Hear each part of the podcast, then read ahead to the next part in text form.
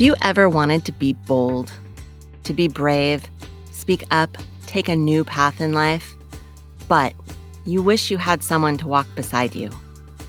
This is A Voice of Her Own, a podcast about our journey to agency, authority, and action. Each week, you'll get inspiration, actionable practices, and support from me and from brave women of all kinds, walking their own path and telling their own stories. I'm Deva. I'm a trauma informed coach and a doctoral student in psychology. So I know a few things about seeking an authentic life, but I'm still learning too. So join me as we support, encourage, and inspire each other. This is a podcast about showing up. This is a voice of her own.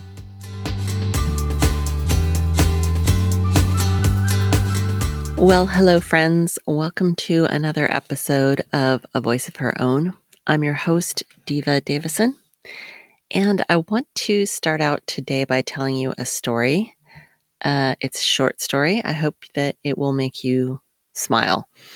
So, I recently found a vision board that I had done in 2008. And I was just about to move cross country. I really wanted to pursue my horsemanship. Um, I was really looking forward to immersing myself in the horse world. I was taking a position as an intern in a barn in North Carolina. And so um, my vision board was a lot about horse related things. And so it was sort of fun to, it was um, on a, uh, I don't know, whatever the f- flexible paper is that's, you know, that you use for school projects. So I actually unrolled it. And when I unrolled it, I was looking at the things that I had chosen. And I saw, you know, some typical things like some headlines that I had gotten out of magazines that said, like, get out and ride, or, um, you know, pictures of barns, probably some saddles that I wanted, um, you know, two people riding together, um, looking for, you know, companionship in terms of riding. Um, but one thing jumped out at me, and it was a headline from an advertisement that I had cut out and I put it over something, and it said, The relentless pursuit of perfection. Now, I hope that made you smile because when I looked at it, I almost started laughing. That is the most painful thing I can think of to put on a vision board the relentless pursuit of perfection. That's like cursing yourself. That's like, that's like, it, it, and it was. I, I cursed myself with something that I already had um, issues with and had for a long time. Um, but the more that something meant something to me, like horses and horsemanship, the more intense that perfectionism got. So I had to laugh because today, if I were to redo that vision board, it would say ease. It would say easy. It wouldn't say work harder, do more, accomplish more, be more, even though paradoxically, I'm, mm, you know, working at a pretty high level of capacity in terms of the things that I'm trying to accomplish. So that's my little story, the relentless pursuit of perfection, because today I want to talk about perfectionism. Now, if you have listened to some past episodes, you might remember that I talked in The Witch Wound about how when I started graduate school, I already knew that I had procrastination issues. And I already suspected that they had to do with perfectionism. Um, but when I started graduate school, I started to have actual physical symptoms around my perfectionism and delving into the nervous system responses that I was having, learning more about that is something that I talk about in that episode. But literally, I would start to have responses when I'd sit down to do homework or write a paper, something where I felt that there was a lot on the line. Um, I would have the response of literally feeling like I was going to pass out or needing to lie down. And I later learned that this was just a nervous system response to a threat that was basically putting me into a freeze response. And subsequent to that episode, I've had some people tell me that they have had similar experiences, um, particularly around academics and performance and places where, uh, again, the stakes were higher. There was something that mm, mentally, emotionally, the individual had put a lot of weight on the result and that they would feel sick, they would feel nauseous, they would feel exhausted, they would feel fatigued, they would feel like they were going to pass out, they would feel swimmy, like their head was swimming. Um, all signs of our nervous system trying to help us out by taking us out of the threat into a state of immobilization. And that's something that, again, you know, if you want to go back and listen to that episode, I talk about the nervous system responses.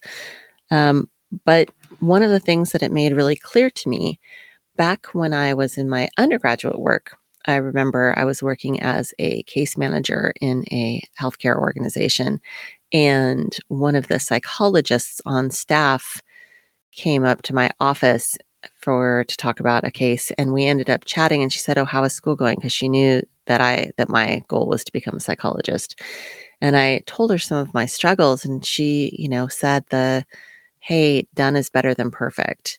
And you need to remember that. And I put it up on my wall because I knew even then that my perfectionism was keeping me from producing. It was keeping me from creating. It was keeping me from having skin in the game. It was keeping me from being out on the playing field and finding out what I was actually capable of. So I knew it then, but when I got to graduate school and I started to have these physical reactions, it became really apparent to me that this perfectionism was one of the attributes in my life that was becoming a real problem. It like very detrimental. And so I wanted to talk about that a little bit today. It's something that I struggle with quite a bit. And I think I'm not alone uh, one of the things that I read in preparing for this episode is that over the last 30 years, perfectionist tendencies or perfectionist um, actions, um, activities, ways of thinking and being and doing have increased in younger people, regardless of gender, every year. And so obviously, we're going to look and say, okay, well, that's partially social media. Well, it, it is. And it also isn't. Part of it is that we are in an increasingly competitive society. Part of it is that people growing up now feel that the end goal of um, having a happy retirement, have, being able to provide for family, being able to uh, have a home, all of those things are no longer guaranteed. And so when there is a push towards competitive um, a sense of competition and in limited resources, people start to come to a place of being more self critical. They're looking to have a better result. They're looking to be at the top of the competitive edge. And one of my friends, um, was from quite a long time ago, she was a competitive athlete growing up. And she said, you know, in my family, second place was first loser. Second place was first loser. That kind of attitude, I think, has always been a segment of American life. We're definitely competitive people, but I think that pressure to perform and to succeed, the way that we have taken parenting from what was, I would say, mm, not lackadaisical, but it it wasn't, at least when I was growing up, it it wasn't a plotted and planned sort of thing. You know, I, I also was from a generation that was before the um, missing children on on uh, milk cartons. So I got to play outside. People weren't as concerned. There wasn't this sense of hovering over kids, and that that kind of hovering and preparing your child for every possible best result you know, starting them at the right kindergarten so that they can get into the right, mm, oh, right preschool so they can get into the right kindergarten so they can get into the right primary. So, you know, looking ahead to see how competitive they're going to be in college admissions, all of those kinds of things, I think are something that has been primarily passed down to millennials and Gen Z. And when I look on social media, like when I look on Instagram, I see things that are just really wild. And I mean, obviously, I'm older, so I'm partially probably having that like, wow, these kids today. But I'm looking at these girls and they're putting up pictures and saying, rate my body. Rate my body. Are you kidding me? Like that that's not going to go well. Like every part of it. It doesn't matter if you get all tens except for, you know, one person. You're still putting yourself in a place of constant comparison. And constant comparison is one of the factors that leads to perfectionism. Another factor is, again, the high expectation parenting.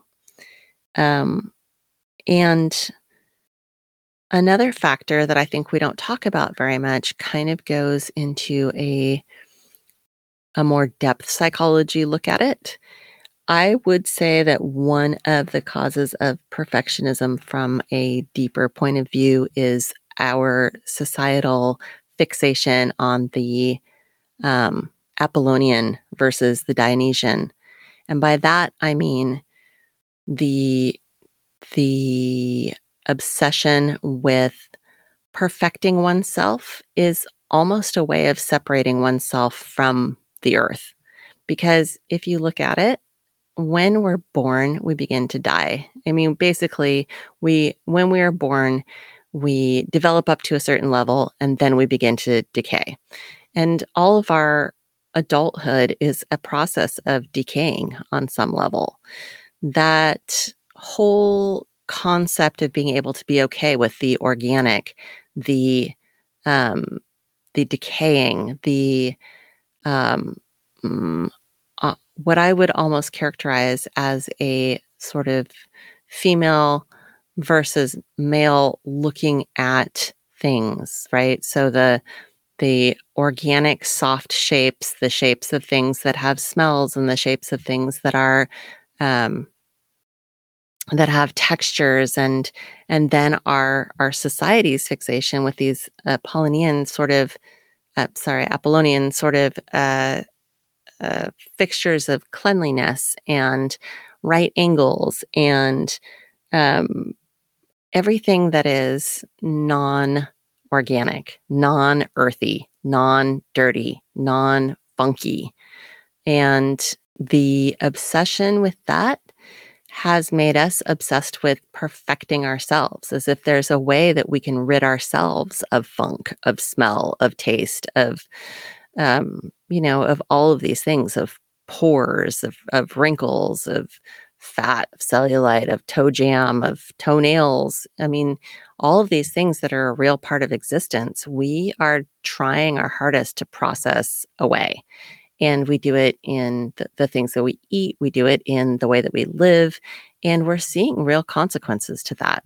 We're seeing real consequences to our um, you know, an obsession in our culture for hundreds of years of moving away from the earth of being non earthy, even to the point of when you think of like high heels, right? That that those were originally worn um, by men, not women, and it was to elevate them off of the earth because we have a we have a sky god. So that's what we're sort of directed towards culturally as a um, and i'm speaking of americans and i realize that not all americans are christian for sure but as a quote unquote christian country that is founded on the um, religious beliefs of very um, fundamentalist christians the puritans there's a sense that perfecting oneself means that you're not sinful that you're clean. You're clean of sin. You have been cleaned of sin.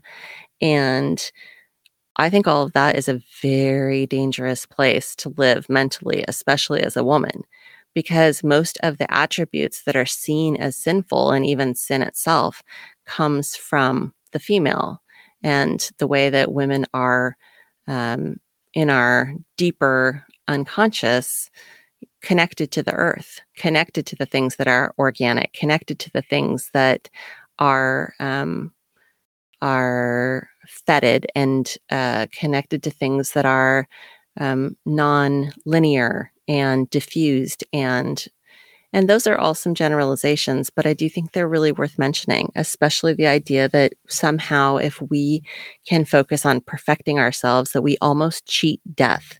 Like we almost escape death if we perfect ourselves well enough and um, and that's something you see with this like huge push towards you know living forever and staying young forever forever young. I you know there's a book coming out by a person that i follow who um, does functional medicine and i think that he has a lot of great things to say but i was just like ah, do we need a book on how to stay young forever? I mean like what are we trying to accomplish here?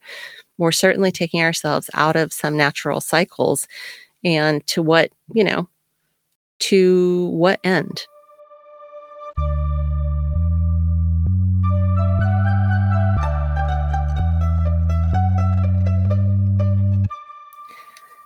All right, it is time for the shout out.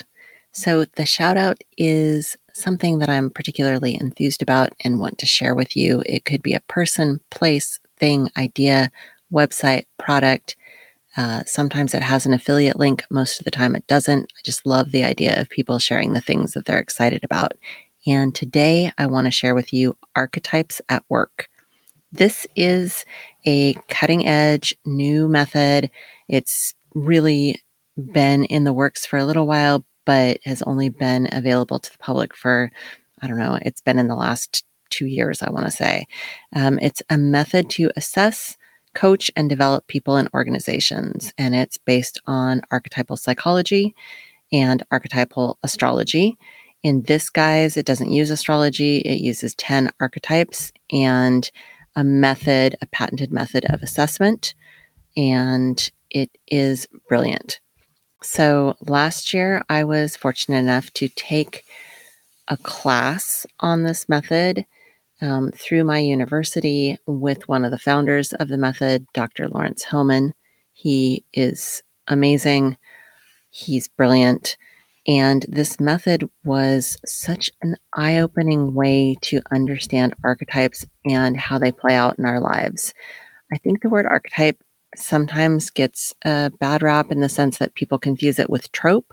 An archetype is not something that's one dimensional. In fact, we all have all of the archetypes acting in our lives all the time. And when you're able to see them and see the way that they're acting in your life, whether they're in the spotlight or being pushed off stage by another archetype, you really start to understand where your life is in balance and where it's not, where you're fulfilled and where you're really lacking, and what you could do about it and how you could develop yourself. And it also applies to organizations, how you could develop your organization. It's an amazing system. If you go onto their website, archetypesatwork.com, com. You can get a free assessment. It's a sample. It's, I think, three pages instead of like the 27 pages that you would get from one of the coaching assessments. They offer archetypal coaching, team development, organizational development. They have in house training for anyone who wants to get involved and use this method. It's something that I'm going to pursue. I was blown away by this. I absolutely loved it. I think it's brilliant and I think it's going to be super useful for my clients. It lays out 10 archetypes. They're organized around principles, the principles of order, action, change, creativity, and relationship. The archetypes are the sovereign, the strategist, the nurturer, the lover, the dreamer, the storyteller, the renegade, the transformer, the warrior, and the explorer. And when I took the assessment, it was really it was a great thing for me to take because it really made me realize how much I leaned into some parts of my personality and how much I either ignored or actively othered parts that were not going to go away. You can't you cannot other parts of yourself to the point where they're not there. They just come out in places that you're not expecting. And realizing that made me aware of the places that I was really missing out. And one of them was in my creative life. And that is one of the reasons that this podcast exists. So I can't say enough good things about Archetypes at Work. You can find it at archetypesatwork.com. And I, like I said, I plan on taking some of their trainings. This is a program that is rapidly expanding. The response to it has been um, really astonishing. People really love it. And so I hope you'll go check it out. That's the shout out.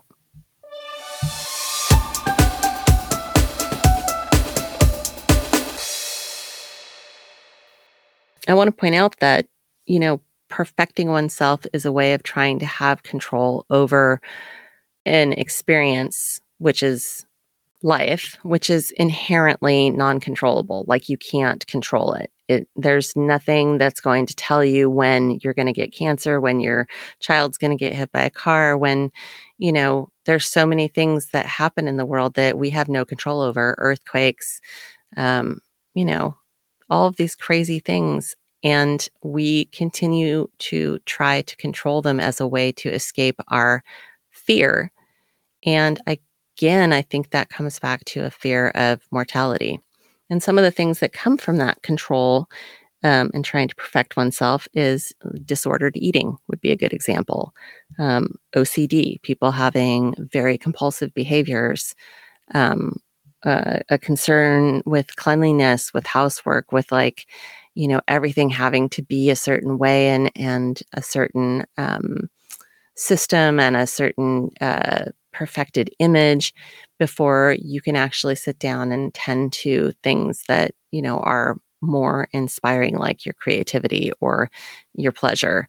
Um, and people who have perfectionistic tendencies um, have a greater rate of all of those things the the the OCD, the disordered eating, the um, body image issues, um, the rate of um, obviously the rate of plastic surgery, um, social anxiety, insomnia, depression, fear of failure. Like it's obvious these things all go together. Anxiety, right? This is an anxiety disorder or can be. Perfectionism by itself is not a mental health issue, but it is the seed, the root of many other issues that go around it.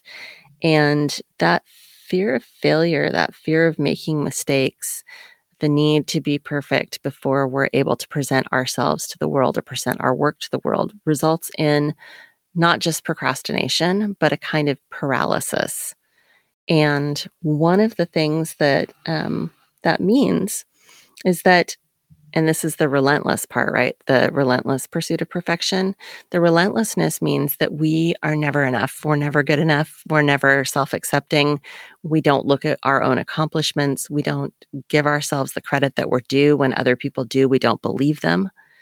Um, it's a never ending cycle of not enough.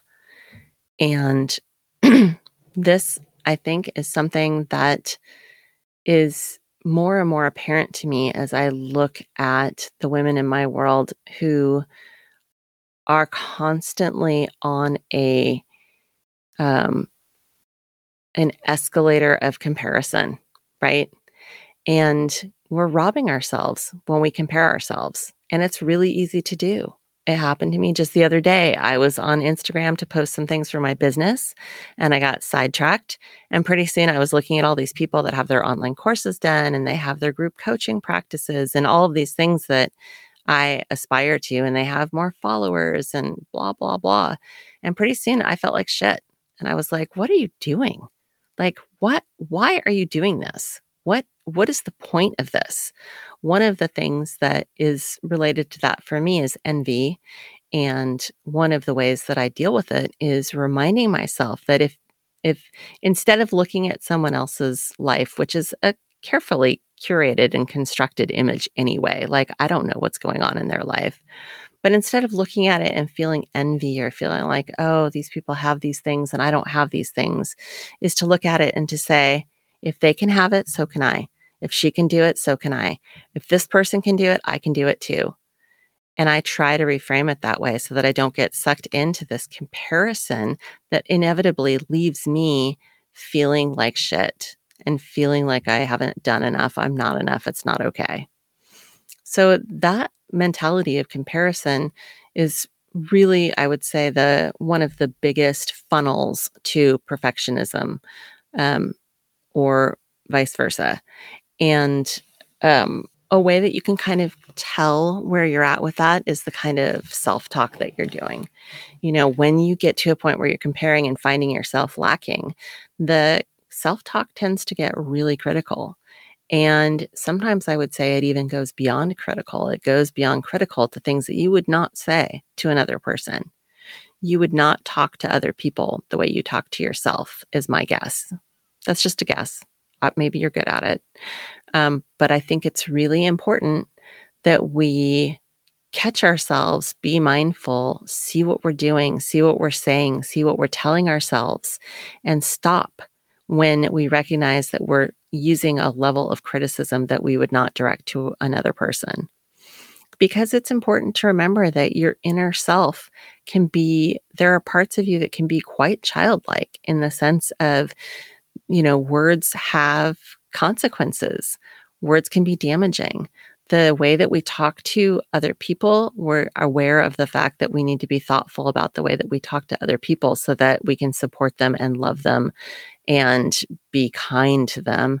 And for me, asking myself, why don't I rate that? Why is it that I talk to myself in a way that I would not talk to other people? So when I catch myself doing that, I literally stop and ask, would you say this to Ryan, my partner? Would you say this even to your dog? Would you say this to your child? Would you say this to your your friend? No. Like you wouldn't. So catch yourself, stop yourself from continuing to labor under the idea that you're not enough because your negative self talk is a huge contributor. Your comparison shopping, huge contributor. And the last one that I think is a really huge contributor that I want to mention is uh, the inability to give ourselves credit. And this goes back to the relentless part. So, the relentless part means that no matter what you do, it's not enough. And by this, I mean that most people I know that struggle with perfectionism, when they accomplish something, it doesn't mean anything to them. It doesn't feel good. There's no rah rah. There's no self celebrating. They don't enjoy the moment. They don't enjoy the accomplishment. They don't enjoy the kudos. They don't enjoy the congratulations from other people. They just look and say, What's next? What's next? What's my next step? What's my next rung on the ladder? What do I have to do next? What do I have ahead of me that I need to get started on and should have gotten started on yesterday? That's the attitude. And one of the things that you're doing when you don't stop and appreciate your own accomplishments is you're robbing yourself of a very basic, very important role in your brain chemistry and your motivation. And when we come back and we do the takeaway, I will explain.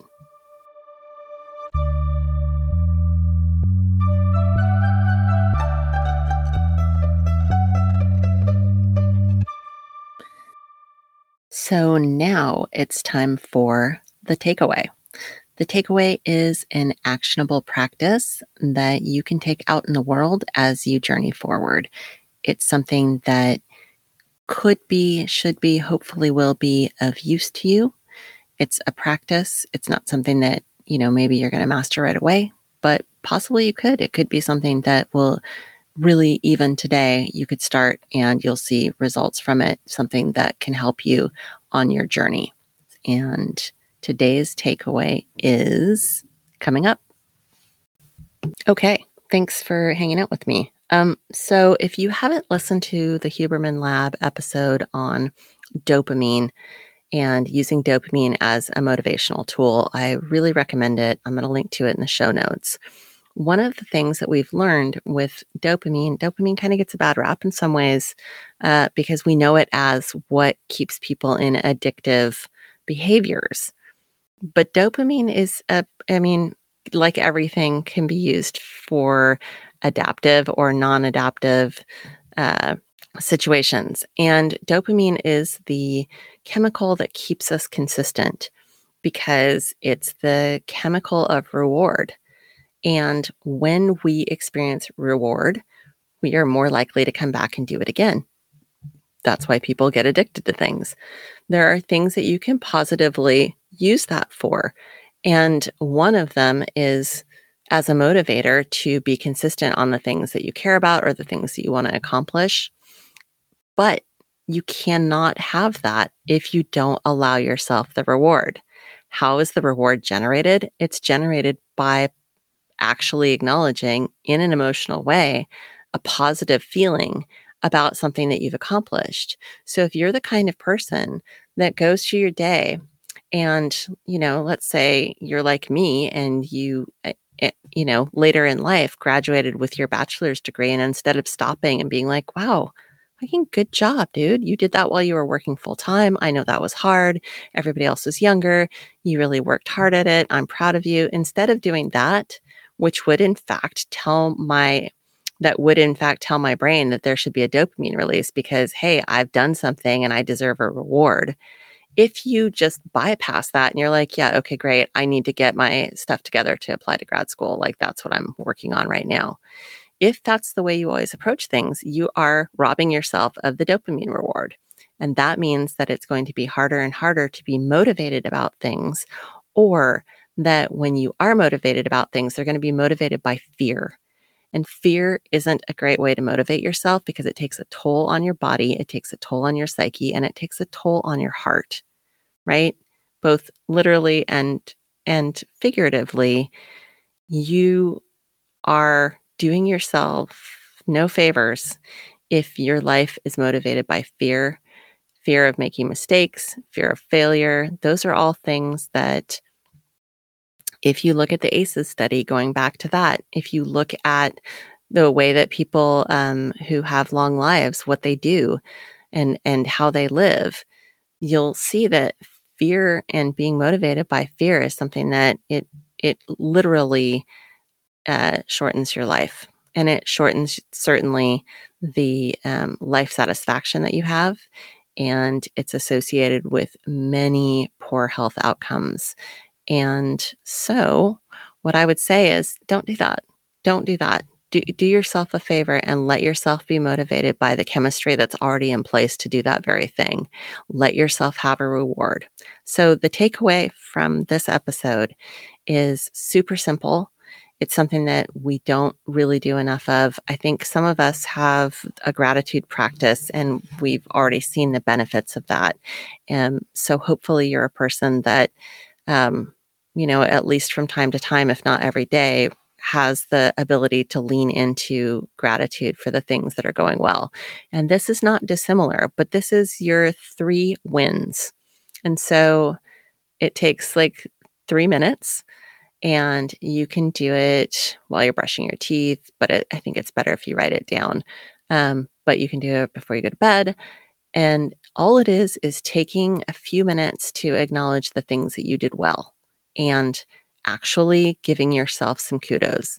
So when you write down your three wins, I want you to take a moment to really feel the, and even if you have to fake it to start with, to feel the like ability to give yourself a compliment, even if it's like, oh God, this is awful, say it anyway. Say, Hey, I am so proud of you. Hey, great job. Hey, you did really well. Hey, you know what? That was awesome.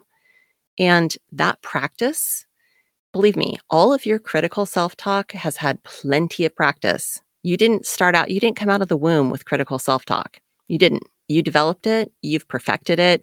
Now it's your it's your companion. So you're going to have to do the same thing giving yourself some kudos, giving yourself a win, giving yourself a reward, giving yourself acknowledgement for the things that you're doing well is going to take practice. So do the practice, do it, try it. It feels weird, it feels awkward, it feels stupid. That's okay. All of that is fine. If you give yourself a week, 10 days, I mean, if you are really feeling froggy, which by the way, I looked it up. Feeling froggy is actually a term from the Marines for when you feel ready for action. So if you're feeling froggy and you want to do it for 30 days so that you build a habit, then I'm going to high five you right now. And if you DM me, I'm going to give you some kudos. Um, but even if you just do it for a week until the, the next episode comes out, whatever, just try doing three wins. Give yourself three wins, give yourself three compliments, give yourself three real kudos, and let your brain chemistry do what it does best. Okay. Thanks for joining me this week. I will catch you next week. And uh, I am always appreciative that you are here with me on this journey. Take care.